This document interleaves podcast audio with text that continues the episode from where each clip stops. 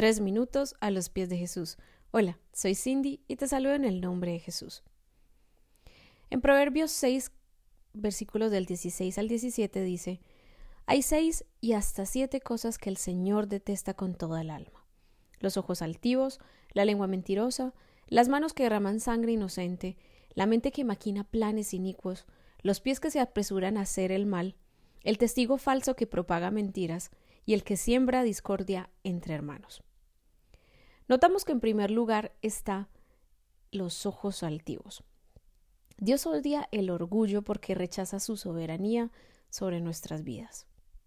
Vemos que en Santiago 4:6 dice que Dios se opone a los soberbios y da gracia a los humildes.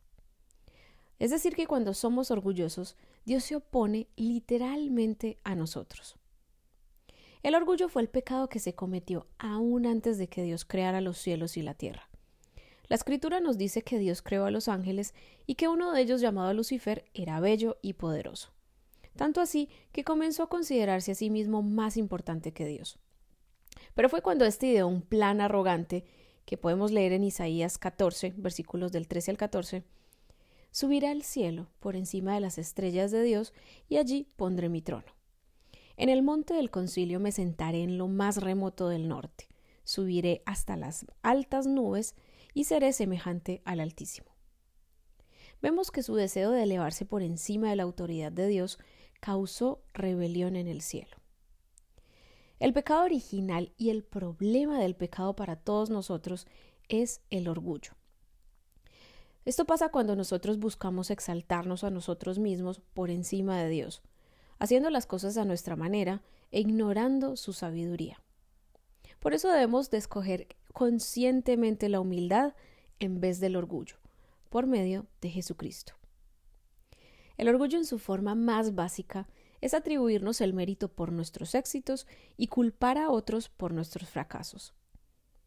Esto viene de una actitud que dice: Dios, yo no te necesito. Yo soy el amo de mi propio destino y el capitán de mi propio barco.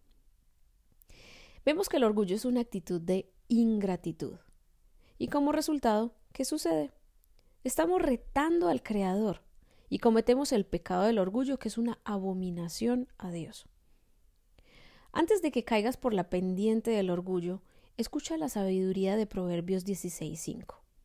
El Señor aborrece a los de corazón altivo, y es un hecho que no quedarán impunes. Dicho todo esto, quiero invitarte a que nos pongamos en la tarea activa de mortificar toda manifestación de orgullo propio. ¿Y tú? ¿Qué piensas de esto? Puedes visitarnos en iglesialatina.com. Que tengas un día muy bendecido.